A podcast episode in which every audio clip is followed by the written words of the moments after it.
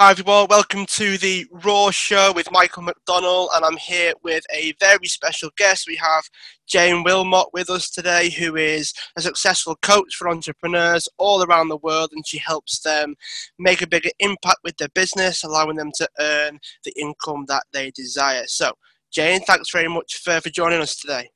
Thanks for having me.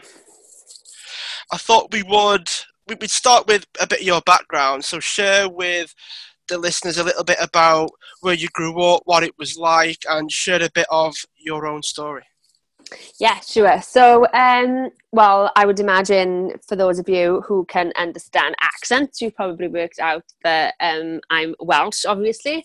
Uh, but for those of you who are not very good at accents, um, I'm from South Wales. Um, I was born in a town, same town as Tom Jones, actually. Big up to Tom Jones.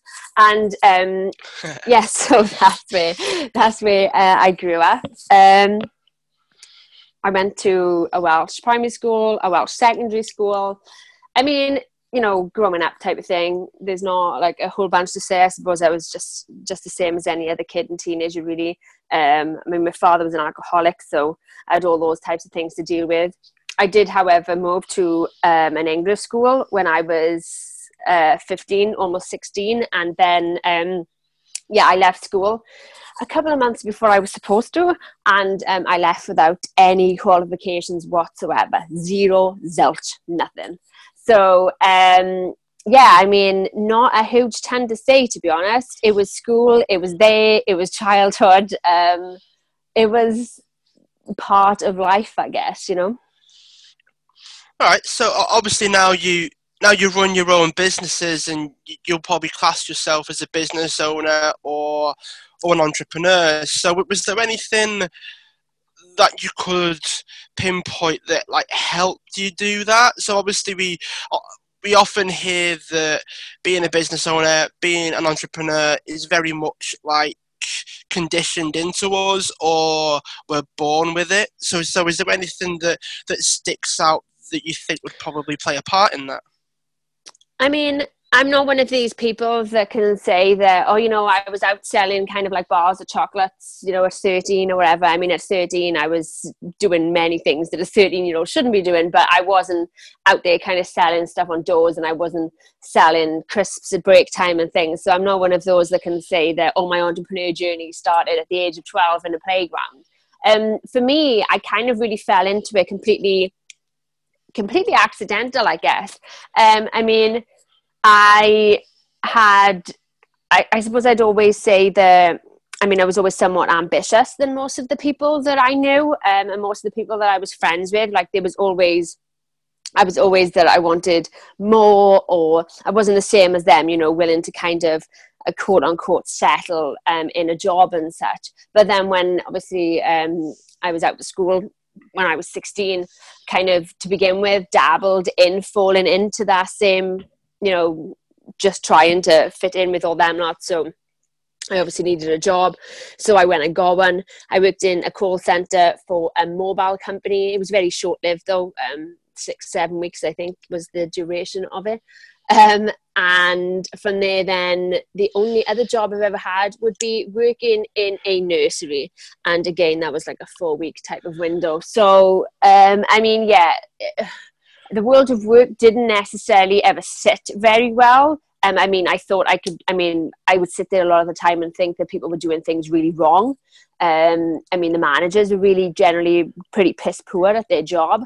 Um, I disagreed with how they did some things as well. So I suppose I always thought I, I struggled um, with the concept of doing what other people told you to do, even though it was really stupid. Um, and then when I was 18, um, I was pregnant, and my the my daughter that I was pregnant with um, was stillborn. And I guess it was after then, really, that I really fell into the whole entrepreneur thing. Um, my husband, who I wasn't married to at the time, but um, he was working in a factory, and you know it was you know, minimum wage type of stuff. It was with an agency as well, so it wasn't if it was as if it was a permanent job. There was always that risk that he could be you know out of work at a, at a moment's notice. So Um, and I really just kind of like fell into it from there. We were planning to get married at the time, and I had, you know, we were obviously because of the money situation, we were trying to do it on the cheap as well. So while planning it, we were buying some different things and stuff, and then my initial kind of business that I fell into really started from there. Needed some extra money um, for us to get married, needed some extra money in general because I mean he wasn't earning a lot. We had two kids, eleven months apart as well, so it was uh, kind of like um, really kind of just fell into it. Um, I don't have like a. I was thirteen and I sold my first thing. I was always different and more ambitious to most people, um, and the world of work certainly didn't necessarily sit very well with me. But from there, I genuinely just fell into it. All right, because I'm I'm curious why you went from call center to nursery? It was it was it just a case of I needed the money, or was it just a, that that was the job that was around? I mean, why? What? Because they they do seem they do seem very different. Well, um, also I did then go and spend uh, six seven months living in London when I was sixteen as well. So um, I did some things with, I ended up um, meeting some people um, when I was up there, and I ended up um, doing some kind of help with them in their business and things like that. But then um, I ended up moving back to, to Wales um, about seven months after being there. I mean, I was 16. Um, I mean, well, I probably shouldn't have even been living in London then, to be honest. But yeah, I was 16, so I moved to London for six or seven months. Um, and then I came back here. So it was after the call center thing. And when I came back here, there wasn't really anything around. Um, I mean, I didn't want to work in a call center again because I mean, it didn't suit me at all. Um, and that was clear from the comments I had as well. Um, and then it was just like, well, it was just one of those, well, I've got to do something type of thing um, like once upon a time I wanted to be a teacher, so it was like, well, there's a nursery's job, so I'll just kind of take it. You know, it was a purely kind of. I mean, there's not a ton of options um, in my hometown. Like, there's not a lot of kind of you know options or diversity and things. I couldn't drive at the time either, so that obviously limited me to public transport, and that isn't brilliant. Um, so I mean, there wasn't the option of like working with my husband work because together you needed to to, to have a car because you couldn't get there by public transport. So it was just one of those things really. The I didn't have any clear idea on what I wanted to do. Um, I mean, when I was a kid, there was lots of different things. Like I wanted to be an astronaut, I wanted to be a vet, I wanted to be a teacher, I wanted to be loads of different things. But there was never anything that I. There was never a career then where I would say I was like, oh my god, I definitely want to do this. And so from the call center to the nursery was more like it was just something else. You know, it was there, it was available, that was that. Right. Yeah, I mean, obviously depending on where you're based, there are only certain things that you can do. I mean, a lot of people do say that location probably isn't important, but then you need to think, well, if where you live doesn't have certain things, that doesn't have access to certain facilities or places of work, then, as you say, you know, if, if you can't travel, then you are you are somewhat limited. So, what what driven you to decide to start your own business then? So you went from I know you mentioned that having the having the job side of things didn't really fit because you know you you seem to be the type of person that thinks for themselves. So when someone says this is the way that you should be doing it, if in the back of your head you can come up with a with a, with a better way, should, should we say, for want of a I don't know a harsher way of putting it.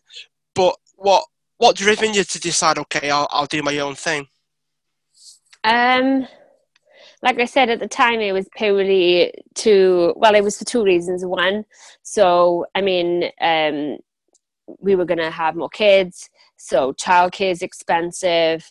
Um, I mean, at that point, when, when other uh, no other kids came into the equation, I wouldn't have been able to work because it would have been like I, I, I wouldn't have been earning enough to pay for childcare to cover to cover the work. So um, it wouldn't have been practical for me to do it. But we needed the additional income because uh, you know, like I said, my husband's job didn't pay a lot at all. Mhm. Um, and I mean, even if he worked kind of every hour of the day, every day of the week, we probably still wouldn't have had enough. And it was an agency job, which meant that there was no security at all. Like, you know, with a week's Right, notice, he could have been put out of work. Um, which, and, you know, so there's that kind of, it was, it was the only kind of option. But to begin with, I didn't actually set it up with the intention of being where I am today. It was purely as a kind of side thing. It was only maybe after a month or two of kind of doing it and generally actually the comments that I had from people that spurred me on into, you know what, I'm gonna turn this into something really good, successful, and you're gonna eat your words. Right. So the so the were, were, they, were they negative comments then? So you, you mentioned comments in the back of my mind. It was oh okay, you got good feedback there for you sort of push No. on, or, or was it so it was negative comments then? Yeah, I mean, a lot of it was comments like, well, I mean, you know, how much are you actually going to be earning by that? Wouldn't it make more sense for you to just go and get a, a, a job?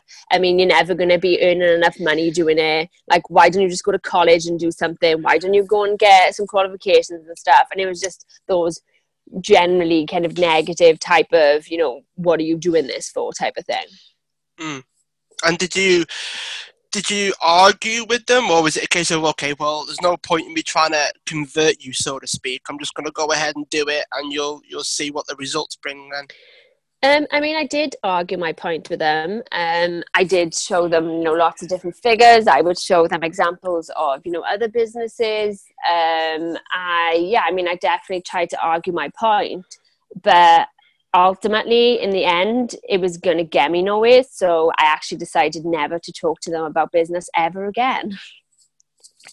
Right. So you so would you say that you kind of stuck to your own your own way of doing things there? I mean, but I, I imagine it being a a difficult decision to to almost leave them out of it. I mean, did you leave them out of it, or did, did they sort of have a part at all to play at all, or did you kind of go off on your own? No, I mean they've been left out of it completely. Um, it's not talked about. It's not mentioned. They know nothing, um, and that and that's how I decided to to keep it in the end. Right. So was that was that that kind of by design, or was that just the way it happened? I mean, what what what what would you think added to that or contributed to that happening? Um, I mean, I think most of it was just me kind of thinking, you know what, like I'm not going to change your mind. You're not going to change mine. I'd rather you just didn't know anything, um, because it was easier than having to kind of just sit there and be quiet when they said something, or easier than having to try and justify everything all the time. So it was easier to just kind of take the stance of, okay, well, I'm not even going to mention it to you. You can just watch from the sidelines and make your own conclusions. Right. So it's it's kind of like uh, avoiding the the negative feedback from other people then by not letting them sort of give them the space to have their say. Yeah, I mean, people are entitled to have their say, but when they're not willing to listen to the points that are being put to them, um, which are obviously would would kind of you would hope get some people to maybe look at things in a more balanced way, then I kind of come to the conclusion that it doesn't matter what you say to them, um, nothing's going to change for them. So it's easier to just not even engage in that conversation anymore. Right. So what what what advice would you have to someone then that maybe has has this situation whereby they, they do want to start their business, they do want to to go off on their own. What what advice would you give them if they if they're in if they're in like social circles or they're around certain people that are giving them this kind of negativity? I mean, I think I think there's kind of like two ways of, of doing it. So obviously, there's the way that some people do, which is you kind of cut them out completely, so you don't have anything else to do them, which I did do with some friends. Um, but then obviously, if we're talking family members, that's sometimes a bit more difficult. So with family members, for me, it's remembering that you know people can have their opinion. And if you've tried to engage in a conversation with them and get them to see your point of view, and they're not willing to see it, then at that point, that conversation is never going to be constructive. And they are simply trying to project their own fears and their own beliefs and their own stories onto you. And so, even though everybody has the right to an opinion, not everybody it isn't that right to kind of force you into their way of life or into their way of thinking. And so for me at that point, it's easy to just not engage in a conversation about it. If they bring it up, then you can simply say, everything's fine, move on, change the subject. Just don't get embroiled in those discussions and don't bring anything up yourself. Because, like I said, you know, it's fine for somebody to have an opinion and it's certainly fine for people to voice that opinion. But if you have tried to put your point across and they're not willing to even look at it or consider it or even come around to where your way of thinking, then in my opinion, that's not constructive for you or them. Um, so it's easy at that point to just disengage from ever talking about it with them. Right. So, so obviously, this was you going off on your own. This was you starting your own business. I mean, obviously, you, I mean, how long have you been in business for? Um. So officially since I mean, 2007, early 2008. Right. So you've been doing.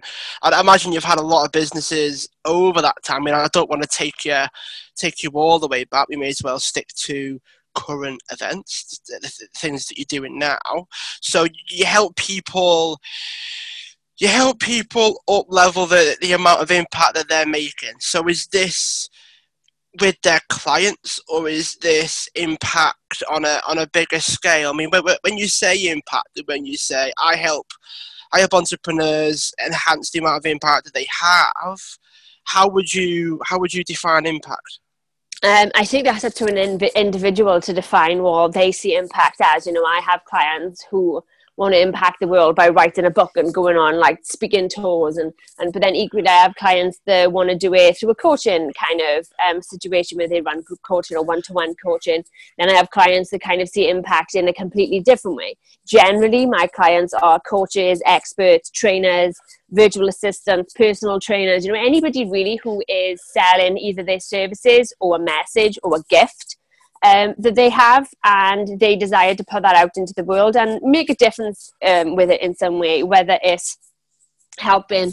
Um, you know, women kind of lose weight, or whether it's, it's helping people eat healthier, or whether it's helping people become more aware of how to deal with stress or how to manage their time better, whatever it may be, um, and whatever impact looks like for them is obviously individual. But essentially, it's about instead of somebody sitting in the corner whispering quietly about something they're passionate about for the rest of their life. It's about taking that passion, that message, that gift, that expertise, whatever, um, and setting fire to the world with it. So, you know, making sure that everybody knows about them, that they can make, you know, they can help as many people as they want to, they can make the, you know, they can earn the income they can, des- they desire. And really just about not being in that corner hiding away um, and and having the message out there because so many people die and i know that's kind of like a morbid thing to talk about but so many people so many people die having spent their whole life going well i really wish more people knew about this or oh i really wish i could have made a difference with this or like oh i just wish like people would hear me. And i guess it's that type of thing you know? I, I want to I want to help as many people as possible make use of that message and expertise and gift or whatever it might be while they're alive and really benefit from it and have them see other people benefit from it than just die without anyone really ever knowing about it. Right. So that I mean just just what you said there gives gives the impression that you're helping people not regret the life that they're living by sharing the gift that they have on a scale that's that's right for them. Yeah, I mean, essentially, um, I think so many people spend their days wishing they could do something or wishing somebody knew about them. Um, and, you know, I think everybody's got something to offer the world in some way, shape, or form. Um, and they should you know they should be able to get it out there we live in the 21st century where we can be connected with some with billions of people at the touch of our fingertips nobody should be sat in the corner, still quietly whispering away, never being found. Hmm. No, I'm sure you've you've worked with a lot of people that have different struggles. They've got different things that that you want to, to help them with or that they need help with. But if if you could come up with just one piece of advice, so I'll I'll make this a longer question so you have time to think about it. But uh, well, what what would you say was the one piece of advice that you can give to someone that's struggling with making the impact that they want, or even just just stepping up to the plate to be able to take that swing? I guess to, to that can actually make the biggest difference. Um, Joe, there's so many things, but actually when you said about stepping up to the plate and uh, for me actually it would be it would be about it would be about making the choice. Um, and one of the biggest things i see the difference between the people who continue to struggle and continue to not be seen and continue to not make the money they desire versus the ones who do is that a simple choice was made. The choice that they were no longer going to put up with being being sit sat in the corner.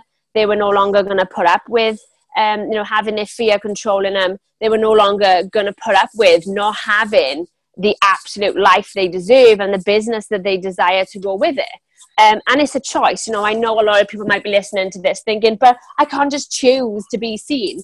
Yeah, I mean, okay, there's things that go into being seen, right? But it starts with a choice. It starts with making that non negotiable choice to step the hell up step up into exactly who you need to be to be able to make that impact whether you know and obviously when we say who you need to be um, I mean, obviously, you know, that's probably like a whole nother topic for a podcast, right? But I mean, essentially, yeah. who do you need to be? You know, do you need to be confident? Do you need to be out there just sharing your stuff? Do you need to be doing lives? Do you need to be feeling abundant? Do you need to be believing in yourself? You know, there will be like things that we need to become the person who's visible, right? Because obviously, if we're not visible right now, we're not the person that we need to be to do that.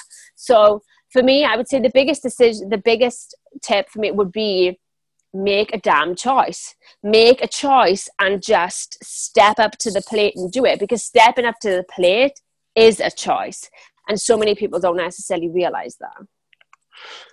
Yeah, because I mean, if if you actually make a choice, then then there's obviously a lot of, of things that can go into that. So so I know that once you make a choice, you're kind of choosing not to do other things. So so there's so for for me, there's an element of commitment in there. I mean, would, would you say that that's something that that comes into it? So that ability to make a choice, or what what else do you think plays a part in someone's ability to make a choice and actually could come to some kind of decision?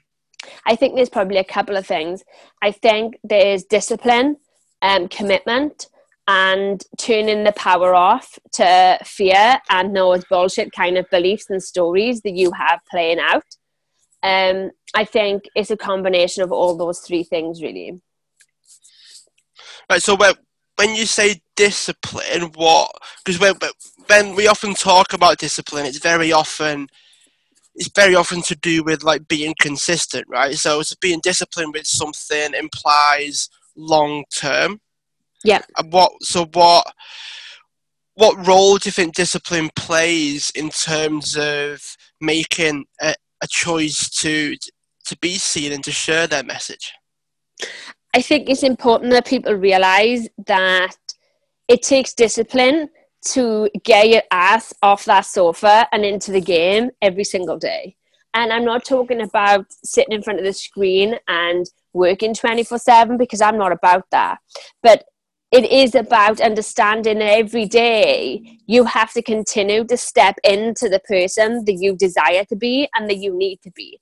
And that's in like all areas. It's in your environment, the habits that you're living by. It's in your mindset. It's in the action that you're taking. It's in the choices that you're making. It's in the beliefs that you are holding on to. It's in your health and wellness, you know.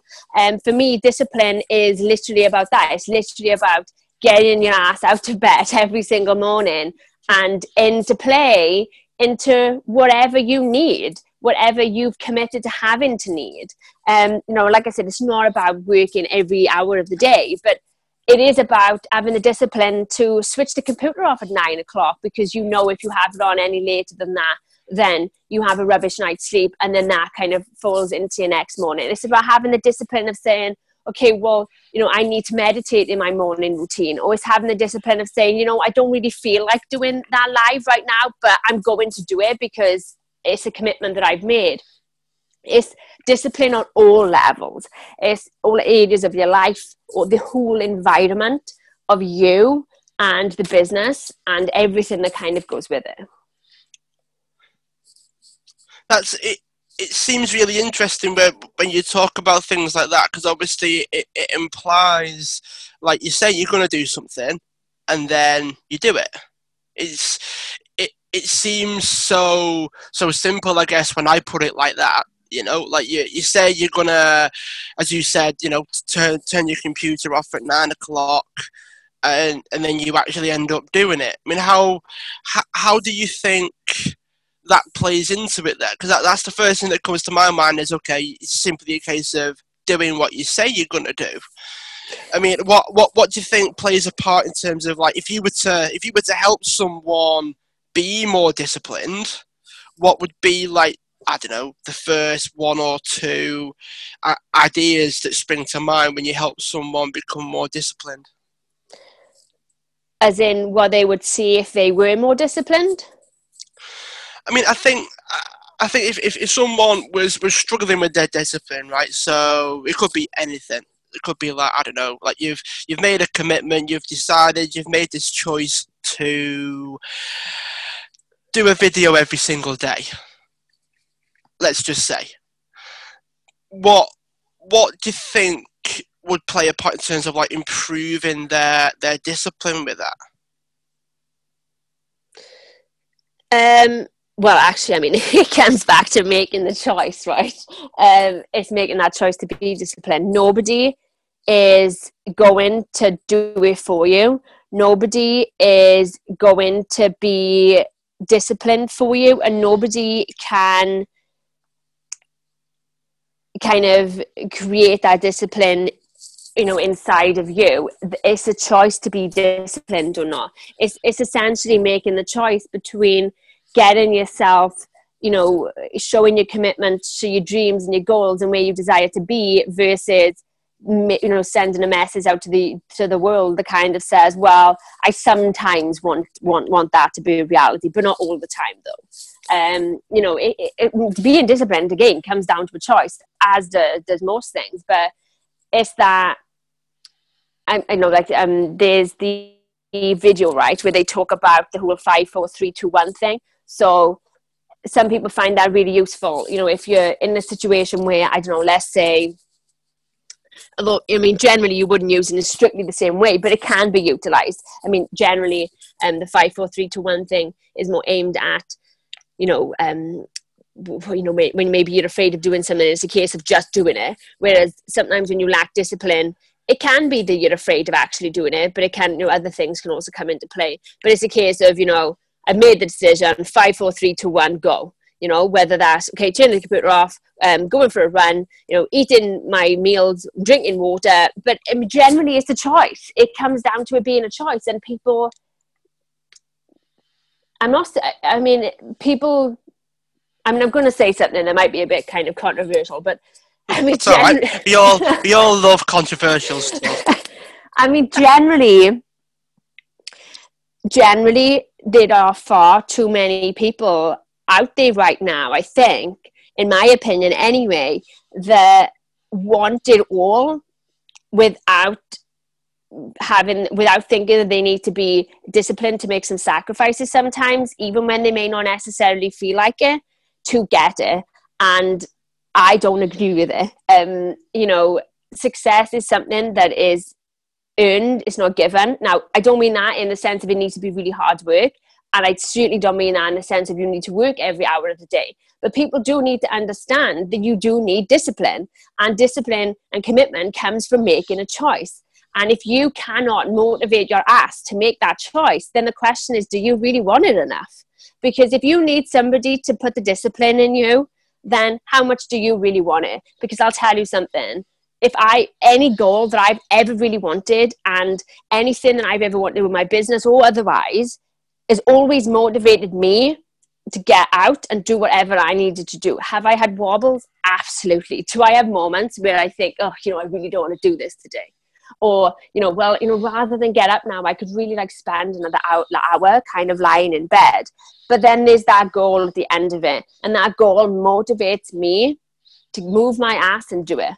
And, you know, it's not going to come to me if, I, if I'm not going to play my role in it. And you don't get it by being a lazy kind of sit, sitting down doing nothing. Oh, I don't really feel like it. Or, well, you know, or, you know, I, I don't necessarily want to look after myself, you know, and all those things. I think for me, discipline is a choice and you have to have it.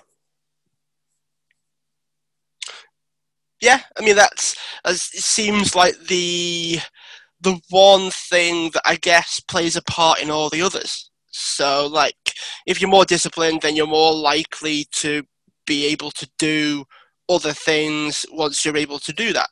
So, when we talk about having choices, I mean, are there some choices that I don't know? Easy way of explaining it is that there are things that you can do that would probably require more discipline or or would probably cause more negativity around it than others. So I'll give you a quick example. So for some people, like playing a sport, for instance, might help them, like you mentioned losing weight and things, it might help them lose weight more than going to the gym but they're doing similar stuff, like they're they're exercising, right? So sometimes it's the actual thing that you're choosing that can make the discipline easy. So I know some people that that play sport five times a week and they end up losing weight. But if they if that same person was to commit to going to the gym five times a week, they would need to really, really force themselves to go, and they wouldn't enjoy it, and they would hate it. So, how how much do you think the actual thing that you choose to do it impacts your ability to to be disciplined and commit to things and get ultimately get the results that they want? I mean, for me, that comes down to you should only be you know, when we're talking about environment and we're talking about habits and stuff, then you would only be putting into that environment and into the habits, disciplines, and uh, uh, things that you're choosing to do that are going to benefit you and fill you up rather than defill you. So, you know, obviously, um, you wouldn't necessarily choose some. You, uh, so let's say you know, like weight was an issue. Then yes, you would. You're going to choose something that you enjoy doing rather than something you don't enjoy because the thing you enjoy will help you get the results. Right? It's all part of the environment that you're existing in. And generally you know what we become disciplined with has to play into the environment in which we're operating from and living in. You know if we are operating in an environment where we don't enjoy anything that we do and you know where we feel really crap about it as well then we're not going to thrive. And if we're not going to thrive then none of the stuff is going to thrive. You know creativity won't thrive and our sales won't thrive and you know our production won't thrive and our motivation won't thrive and therefore our business doesn't thrive. So you know it's all about making sure that you know you actually do enjoy the stuff that you're doing. But with that being said equally don't use that as an excuse because sometimes you do have to do something you might not particularly like at the beginning to kind of get to somewhere. So, for example, then a lot of people will say, I don't like doing Facebook Lives, even though they've never really done them. That is fear talking, yeah? So, mm. sometimes you have to recognize the difference between genuinely not liking something and fear telling you you don't like it. Right, so it's kind of like it's almost like you won't know unless you try. So, so what? At what point then, or are, are there any signs that, that you know of where someone should probably change what they're doing because it's probably giving them like diminishing returns from from I mean, their I would effort? Say- I would say you probably, rather than kind of look for a sign, you want to just sit down and, and ask yourself, you know, what do you dislike about it, and remove the emotion when you're doing it. So remove the emotion from from the from the thing, and remove fear from the from the situation, and ask the question, you know, what do I dislike about it, and then work through it. You know, is this a valid reason? Do I really dislike it? Do I feel better after it? Because that's another thing, don't forget. There are some, some people who don't like the thought of doing it, but feel amazing after they've done it. But every time they go to do it, they have the thought of, oh, I really don't like doing this, even though after it, they feel amazing. So I think it's more about taking the thing and dissecting it, dissecting and analyzing that whole what you don't actually like about it, and discover whether is it a fear thing or is it something I genuinely do dislike?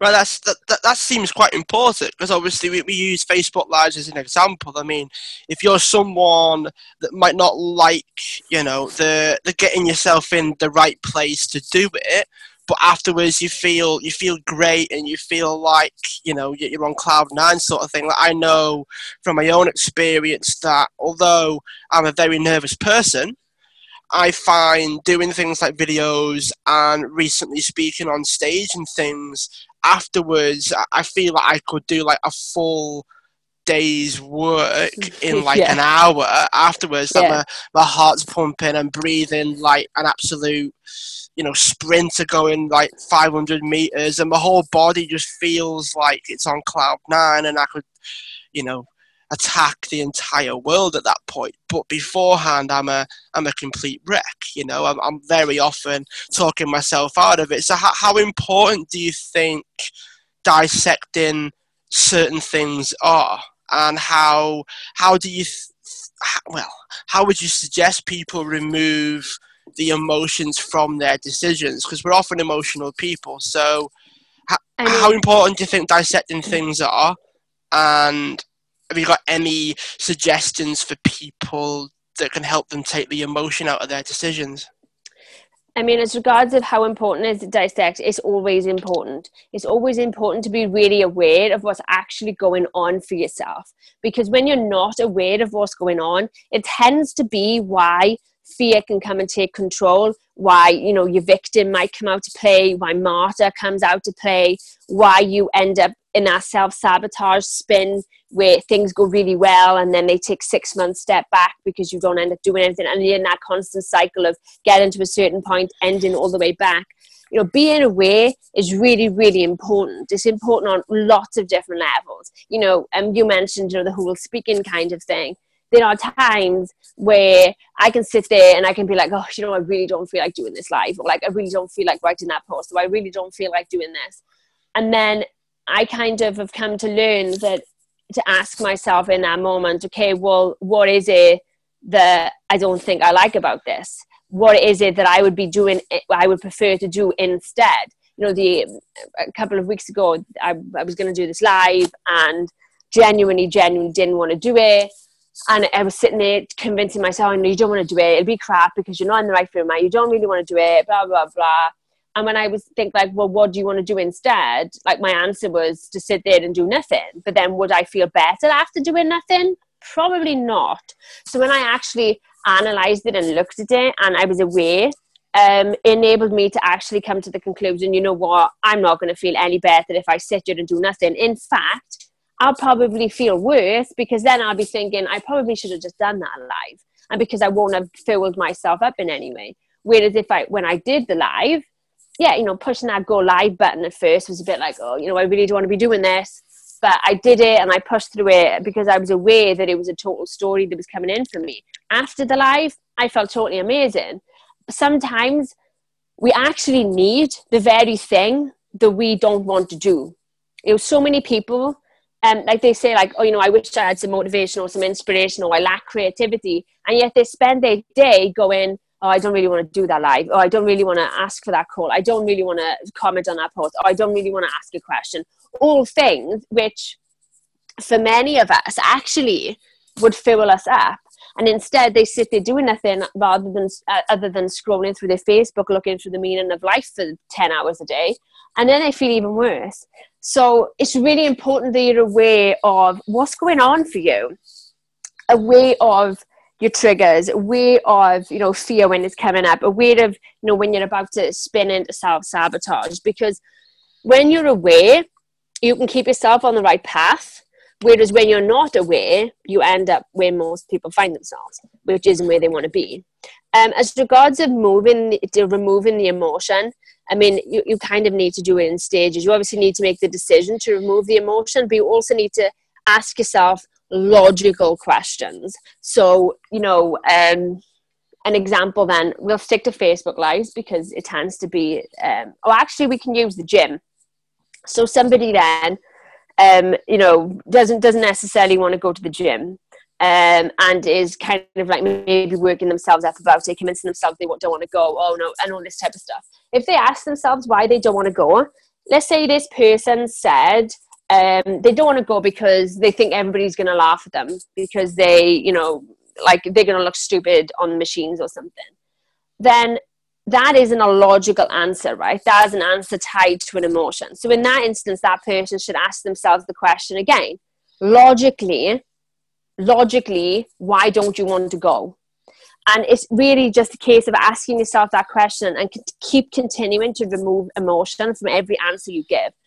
It, it, it doesn't, it, I mean, it, it can be done in steps, right? So you ask yourself the question, you give the answer. Is that answer attached to an emotion? Yes, it is. Okay, ask for a logic, ask for proof of that. Ask for cold, hard evidence and proof that the answer you've just given is factually correct. Because generally, when something's tied to an emotion, we can't find cold, hard proof to back that claim up because it's just fueled by an emotion that we have. Sometimes it's fear, sometimes it's it's just the you know you have the anxiousness sometimes um, it's anger it could be anything right? But if you ask yourself the question you come up with the answer and then ask yourself for proof to back that answer up. Because logically it needs it needs proof for it to actually be real. Yeah i, I think there's there's got to be something said definitely for that because emotion yeah there could still be evidence for that even though you're emotional but i find i find that emotion very often can like cloud certain things. Yeah like, it also yeah it also makes things like 20 times bigger than they need to be. Um, and sometimes it's also about kind of removing yourself from the question. So for example thinking about uh, okay well remove you as a person and ask that question logically. If it was somebody else and they said this to you, what would you say? Would you think that that was a logical answer? Um, and it can be sometimes about looking at the situation without you kind of logically, without you emotionally involved in it. So take yourself out and look at it from a different point of view and put someone else in, in, in place of you, somebody who you're not connected with, and then ask the question again. Yeah, I, I quite I quite like the the idea of asking questions that change change your perspective in in a way that you know brings about an answer that you probably have more evidence for. You mentioned you mentioned self-awareness being being important. If if someone if someone was struggling with with being self-aware like whether it be you know physically emotionally just a case of like you know what do i actually want to do have you got any strategies for us, Jane, that might actually help us become more self-aware? I mean, self self awareness is just get into the habit of not taking everything that you say or do at face value. So not taking everything that you think as gospel. It's getting into the habit of questioning yourself. It's getting into the habit of recognizing your pitfalls of what sends you in a spin. So, for example, for me, um, something that actually I've, I've been work, only really been working on the past kind of 18 months is there are certain kind of patterns that I have that kind of they don't send me in a spin as such, but they certainly open the door for fear to come in. And so um, sleep is a big one for me. Now, I'll be honest, I spent many years um, as an entrepreneur with that belief around you've got to work, work, work, work, work, work. Get up at six, go to sleep at three. Get up at six, go to sleep at three. And I did it, um, you know, and I had two young kids at the time as well. And so I was, I was in that kind of space where I believe that's what it was, right? Because that's what you see other people doing. That's what you see famous entrepreneurs doing. They're flying you there everywhere, and they're always at meetings, and they're busy, busy, busy, and they never sleep, and they preach out, they never sleep.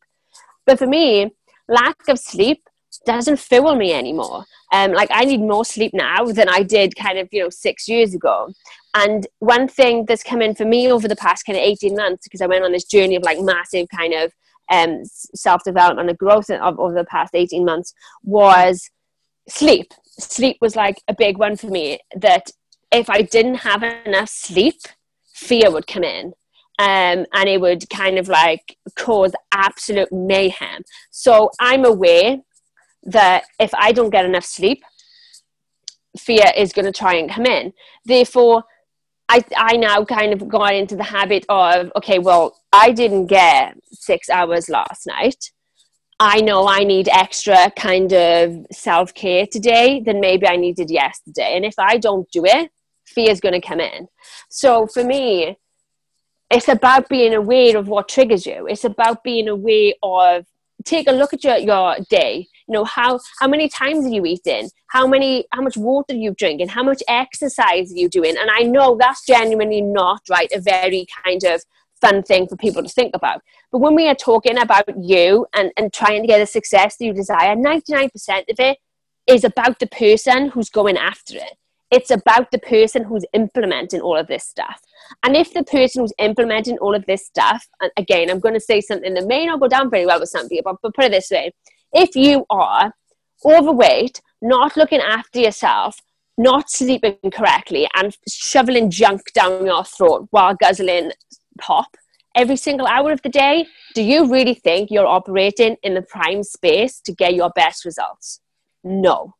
You are not fueling yourself in the right way. You are not, you're not even going to feel that good about yourself. And if you don't feel good about yourself, you're not going to go and get the results. You're not going to feel motivated to do anything.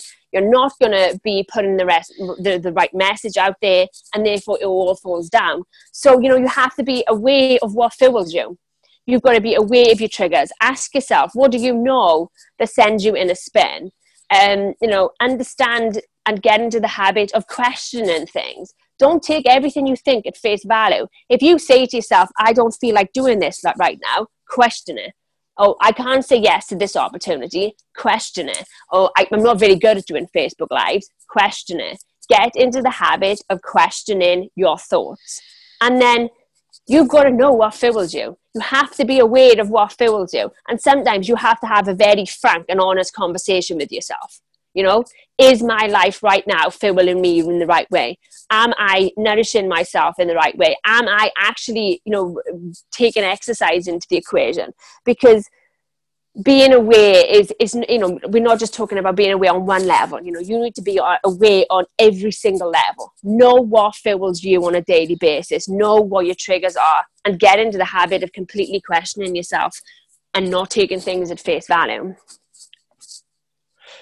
yeah, and I, I definitely would agree with that. I mean, I, there's a, there's a lot of things that you said there that I think I just like to repeat for people really. So, like asking yourself questions, looking for proof, um, reverse engineering there's certain things that you said that the fear comes in when you don't have enough sleep, when you're not rested. So therefore, you know, you sleep more. You make sure that you're rested, so that fear is obviously less likely to come in. So you've had to obviously ask yourself questions around your your your state. You know, the the stories that you're having that make you feel a bit more fearful, and say, okay, well. When I'm rested, do these things happen? And you, you've obviously had this answer of no, they probably happen a lot less. So then you said, right, well, if I want to prevent these things from happening, you're then, you know, inclined to sleep more and take certain actions and, and do certain things. So just for people that that have no idea what you mean, what do you mean by self care? Um, so self care is anything really that refills you. So for me, I've got a list of 21 things that I enjoy that refuel me, and it's about you doing something that really replenishes you. So something that you enjoy doing, something that's fun, something that fuels you in some kind of way. So on my list of 21 things, I have everything from uh, getting my nails done and having my hair done because who doesn't, right? Um, to getting outside, to, to getting outside and running or going to the gym. Um, and I know for some people they'd be like, "What? That's not a self care thing," but it is because it fuels me because it enables me to you know it thrives my you know it, it kicks my creativity and things because if i'm feeling good about myself then creativity likes to come out to play i've also got things on my self-care list like um, you know sitting down and watching a film or listening to music or um, journaling or um, even even talking to clients yes you know i have talking to clients on my self-care list because talking to them is something that i enjoy doing and it fills me up so self-care is essentially about activities that fuel you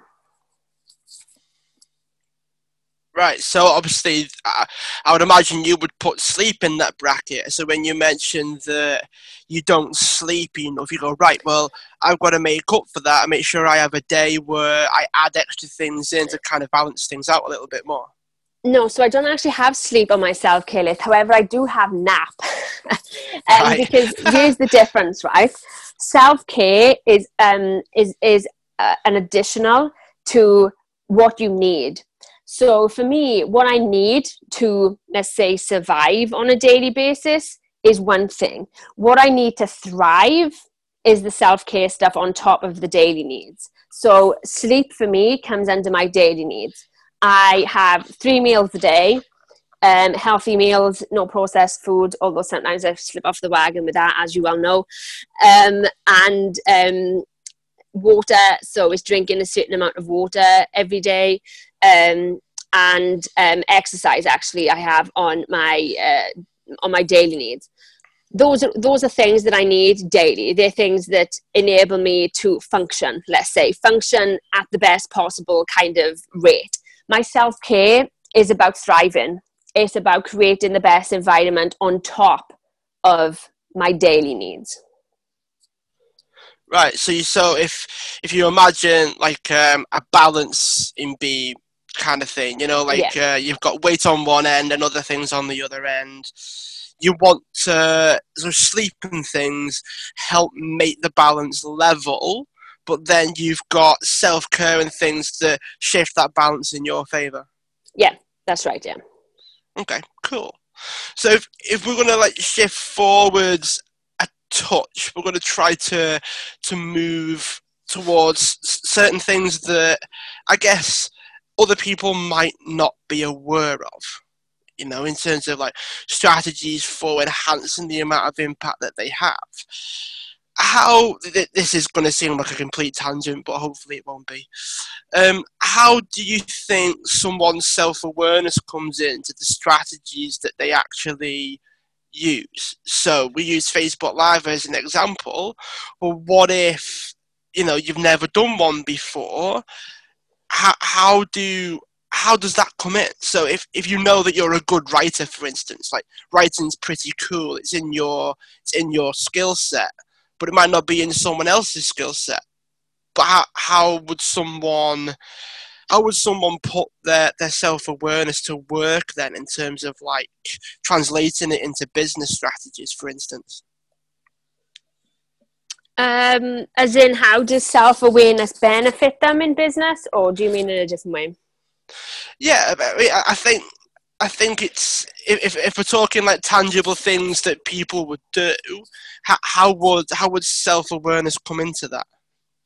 So self awareness, um, I mean, put it this way, right? Let's say you had two people side by side who did exactly the same thing with exactly the same business, with exactly the same price points, and exactly the same strategy. One of them is rocketing ahead, the other one stays stuck. The difference between the two will be self awareness. Because it's always about the person who's actually implementing the strategies rather than the strategy themselves because right, when you're not when you're not self-aware what tends to happen is you're not going to be able to be as productive as the person who is because you're going to spend way more of your time sitting there doing nothing because fear tells you not to or because you're too tired because you didn't you're not aware of what triggers you. You're not aware of your daily needs. Or you're not you're going to sit there staring at a blank screen with creativity not working because you haven't filled yourself up in a way that creativity thrives. So self-awareness is the difference between a strategy working on paper versus a strategy actually working. Right so obviously that that that might also come down to like doing the things that are effective as well. So obviously, you, you you mentioned like staring at your screen or doing work, but that could also come down to like, do you spend too long doing things that aren't benefiting you as well? I mean, does does that have an impact on those sorts of things as well? Yeah, I mean, um, spending too long on something is just as kind of has just as much of an impact as not doing it at all. Okay, so I mean, I, I think I'm not 100 percent certain because we've, we've been talking for quite a while now. But um, you've you also mentioned things like mindset as well. So does does mindset come into it? I mean, I, I know self awareness is probably one of the underlying aspects of, say, someone's mindset. But how how do you think mindset plays a part? yeah i mean self-awareness is obviously part of mindset but for me um, mindset again um, is the person who's implementing it so um, mindset is 80% of what success is made up of really. Um, and self-awareness is obviously included within that. Um, but i'll hold my hands up and i'll say for um, if you would have asked me that question six years ago i probably would have laughed and said nothing doesn't affect a thing. Because for me it was all about the strategy. It was all about i just need to do x y z strategy and that's what will, will work. Um, mindset never really entered my mind at all until um, much later than that. Um, but i have seen the difference and i've experienced the difference between being somebody with the right mindset trying to make it work versus somebody with who doesn't kind of believe the whole mindset thing at all or having the wrong mindset and trying to make it work and there's a massive difference. Um, mindset is huge and um, people don't pay enough attention to it or they don't fully commit to putting what they learn into action.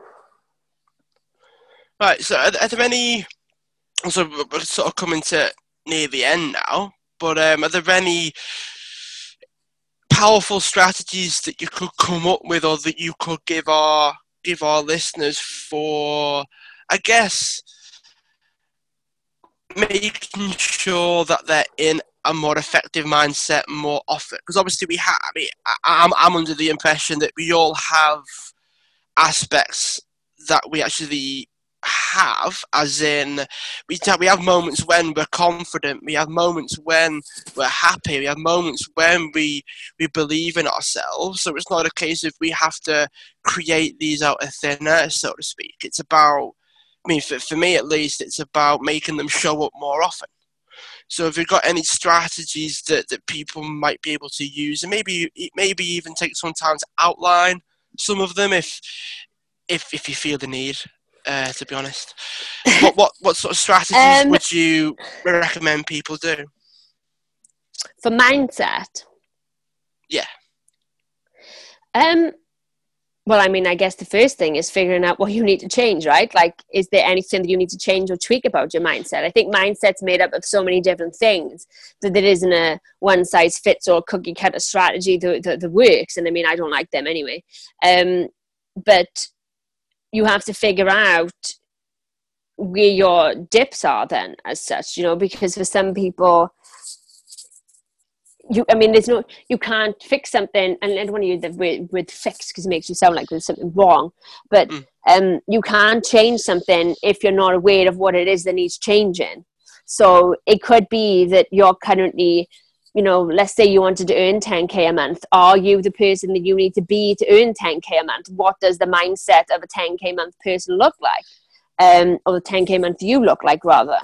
Um, it could be that you know you're holding on to lots of beliefs and things that, that, that, that don't serve you in which case obviously you would need to look at them you know i think there's so many variables but, but obviously the first place would be you need to figure out what do you need to change about your mindset you know um, are you lacking self-belief you know when when somebody says something is the first thing that you kind of come up with well, no, that'll never happen to me, or I'm not good enough, or you know, the language that you're using to yourself. Um, I don't think there's a kind of like a one size fits all strategy when it comes to mindset, but you've certainly got to begin with understanding.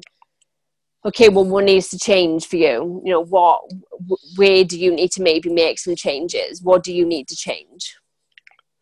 Right. So, so a lot of the strategies that that people use, maybe your your clients use, it's all tailored around like okay well what, what situation do you find it in or what's the actual thing that you're wanting to to change in the first place and i guess it it does come back to so yeah it does come back to self-awareness That so if you're listening to this and and you you it's finding it difficult to connect a lot of these dots. It all comes back to self-awareness because if if you're doing the things that that do benefit you and you are getting the results from whether it be mindset or or business I know Jay mentioned um, Facebook lives and writing and stuff like that but if if you're not actually capable of doing those things you know Jane also said that doing the wrong thing for too long because you're not self-aware enough to understand why it's not working or why it's simply not working for you that you could you could be in a rut for a long time. And uh, you know james t- sort of taking back to the discipline side as well is discipline is about doing things over and over again. So a lot of it could also be okay well what are you actually capable of doing over and over again so if, if you ask yourself the questions again, Jay mentioned questioning certain things again. Like a lot of people do things without thinking, okay, can I do this for a year? Or can I actually get up and go, right, I'm going to do a Facebook Live once a week for a year. I'm also going to write this and write that. I'm going to do this, that, and the other thing. I think a lot of people don't question things enough. I, I do get the impression that Jane's sort of say, okay, you need to be self aware enough, you need to be disciplined enough in order to be consistent enough to get the results that you want.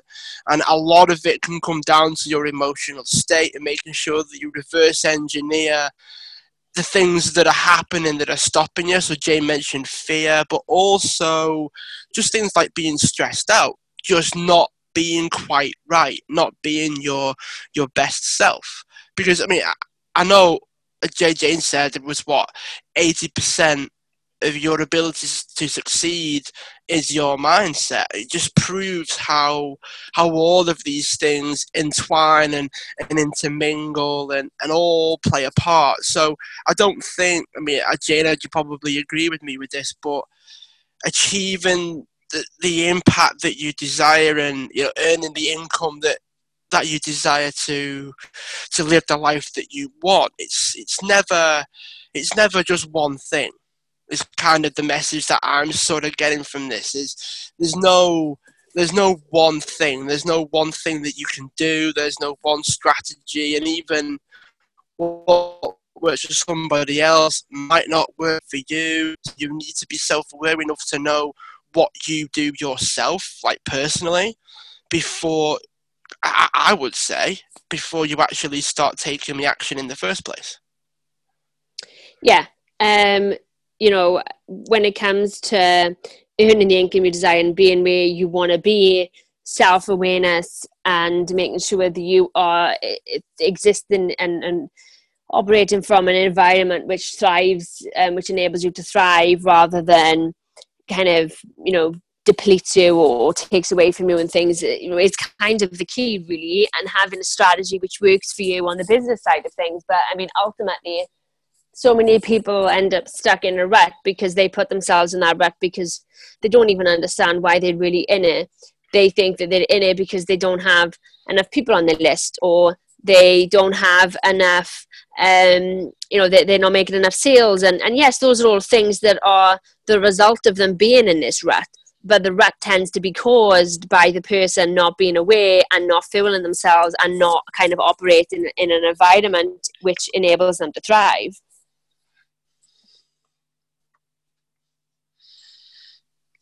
Yeah, it, it, it does seem like it, it's playing a massive part, and I think people are starting to understand it a little bit more. But I still think there is there is work to be done. So, what what very important piece of advice would you like to leave us with? And do you have any, you know, there could be book recommendations, there could be resource recommendations. Do you have any parting piece of guidance, any resources that you could recommend people? And then we'll, we'll ask you one or two more questions before we finish. Um, I guess my biggest piece of thing to people would be to really understand the role they they play in making the money they desire. So, you know, I think so many people make it really hard because of the language they use and how they look at it. So when we take the number, like I don't know, 5k, 10k, 50k, 100k more if you wanted to. Um, when we look at the kind of number, a lot of people have this habit of going, well, I need to make 20k, I need to make 10k, I need to make, and when we use that language, um, you know, it's really generally it makes things sound really hard, you know, because you've got to make all that money. But I mean, we're not a mint. um, we don't produce the money. We don't need to make it. And so, you know what? I think the biggest thing that I think people need to realize is stop strangling yourself with the language that you're using around the money goals that you have and stop strangling yourself with how you choose to look at that goal. So instead of looking at the goal and thinking, well, I need to make 50K, which sounds really hard, understand that whatever money you desire, it already exists in the world. It's already been made for you. Your ideal clients have it in some way, shape, or form, whether they have it in the bank account readily available or whether they have it somewhere else. That money has already been made and is always enough money and is always the money that you desire to receive. And that's the thing. It's not you making the money, it's you receiving the money.